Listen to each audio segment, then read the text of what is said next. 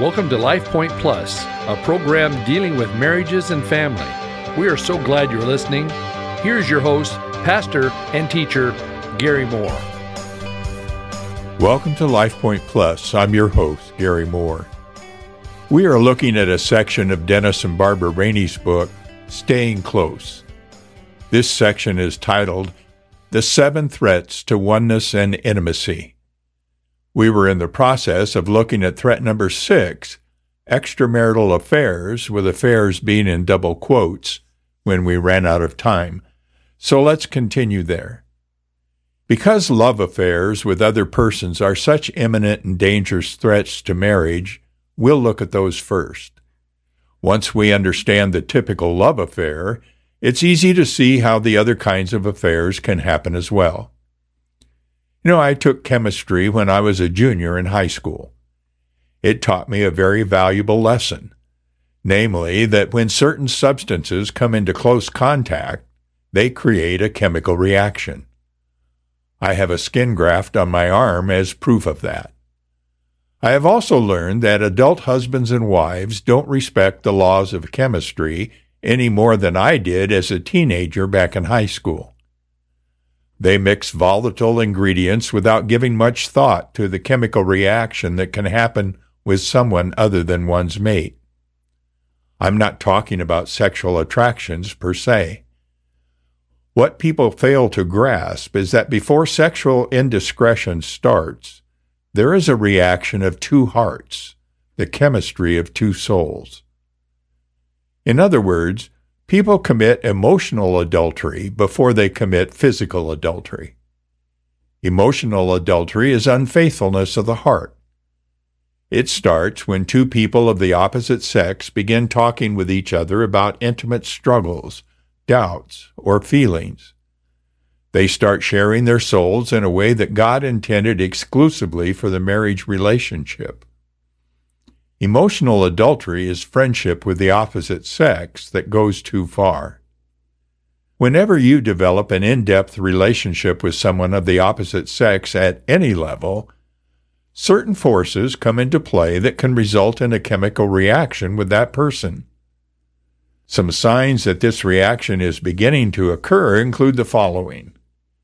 You've got an emotional need you feel your mate isn't meeting, and these needs are strong needs. They may be for attention, approval, affection, and that other person begins meeting your need.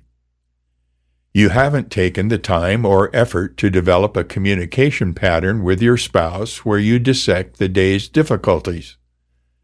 You find it much easier to do this with the other person over lunch, coffee, or during a ride home. You begin to talk about problems you are having with your spouse. You rationalize the relationship by saying that surely it must be God's will to be able to talk so openly and honestly with a fellow Christian. You become defensive about the relationship and protective of it. You know, we usually become defensive when we know this relationship is over the line. You look forward to being with this person more than with your own mate. You wonder what you'd do if you didn't have this friend to talk to. You hide the relationship from your mate. When you find yourself connecting with another person who starts becoming, in even the smallest way, a substitute for your marital partner, you've started traveling a dangerous road. So how do you protect yourself and your marriage? Well, the Rainey share with us five principles that many have found helpful. Number one, know your boundaries. You should put fences around your heart and protect the sacred ground that is reserved only for your spouse. Be careful to only share your deepest feelings, needs, and difficulties with your spouse and not with friends of the opposite sex. Talk with your spouse about creating mutually agreed-upon boundaries for your relationship and friends of the opposite sex. Number two, realize the power of the eyes. They are the windows of your soul. Continuing with that analogy, pull the shades down if you sense someone is pausing a little too long in front of those windows. It's true that eye contact is necessary for fruitful communication, but there is a deep type of look that must be reserved for only one person, your mate, and you know what that look is. Number three, beware of isolation and concealment. One strategy of the enemy is to isolate you from your spouse by tempting you to keep secrets from your mate. Realize the danger of concealment and work hard at bringing things out into the open and discussing them. Your intimacy will not grow and deepen if you are concealing things from each other. Number four, extinguish any chemical reactions that may have begun. A friendship with the opposite sex that is beginning to meet needs your mate should be meeting must be ended quickly.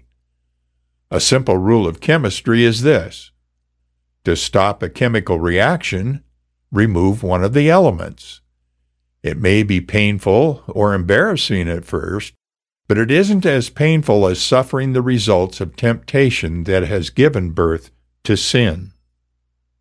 Number five, ask God to remind you how important it is to fear Him. It's one thing if another person learns you have compromised your vows, but it is quite another thing to realize that God's throne would have immediate knowledge of your disloyalty. Don't risk eternity on a fantasy.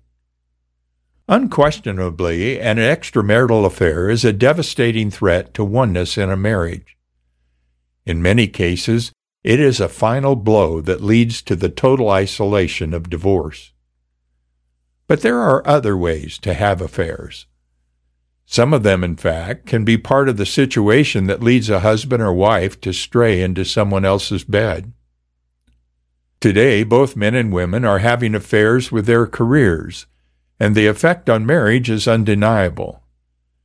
Magazines carry articles on husbands and wives who pursue careers with brilliance, energy, and drive. Such articles make these couples sound content, chic, sophisticated, and totally fulfilled.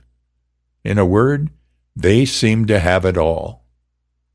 It's easy to fuel the fires of fantasy down at the office as you escape from reality with a mistress called career.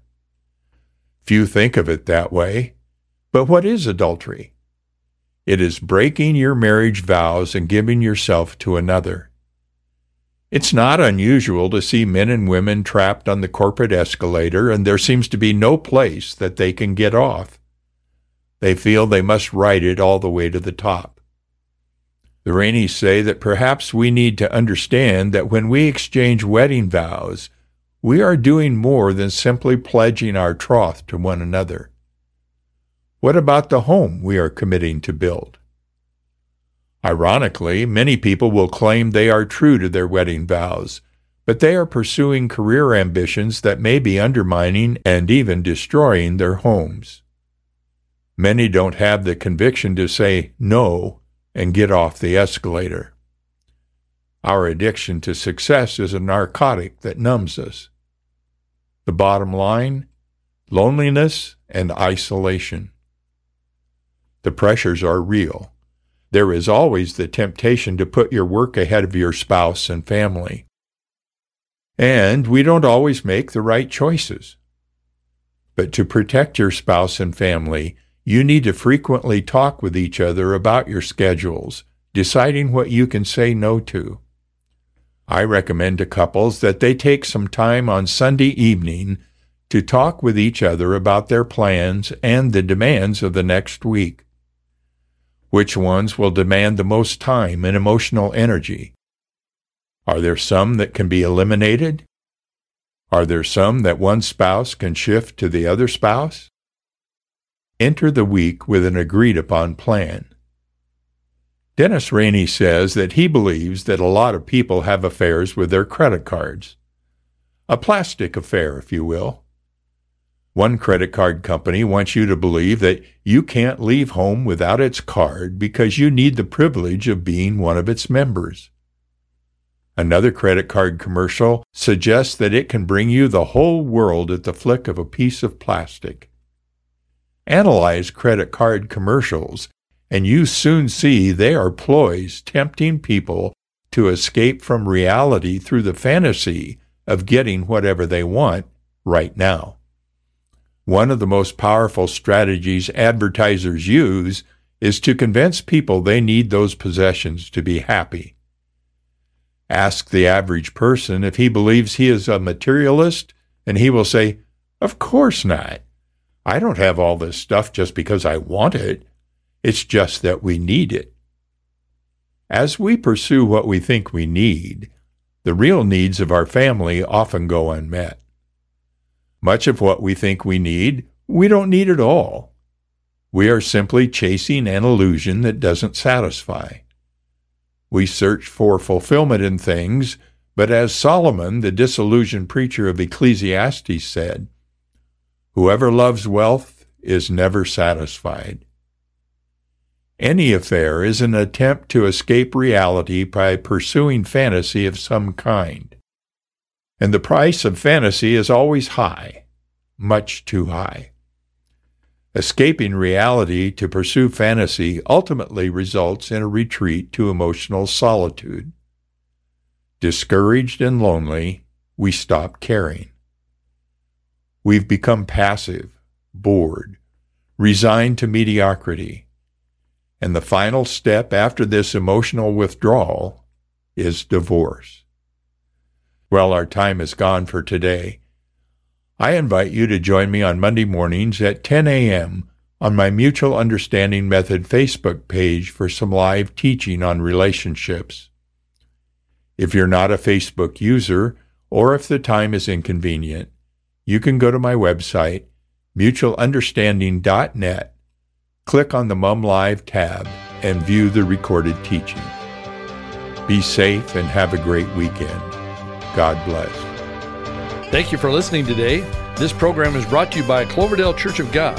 If you would like to reach Pastor Gary, please email him at pastor gary at cloverdale church dot org. To know more about the church, go to our website at w w w dot cloverdale church dot org.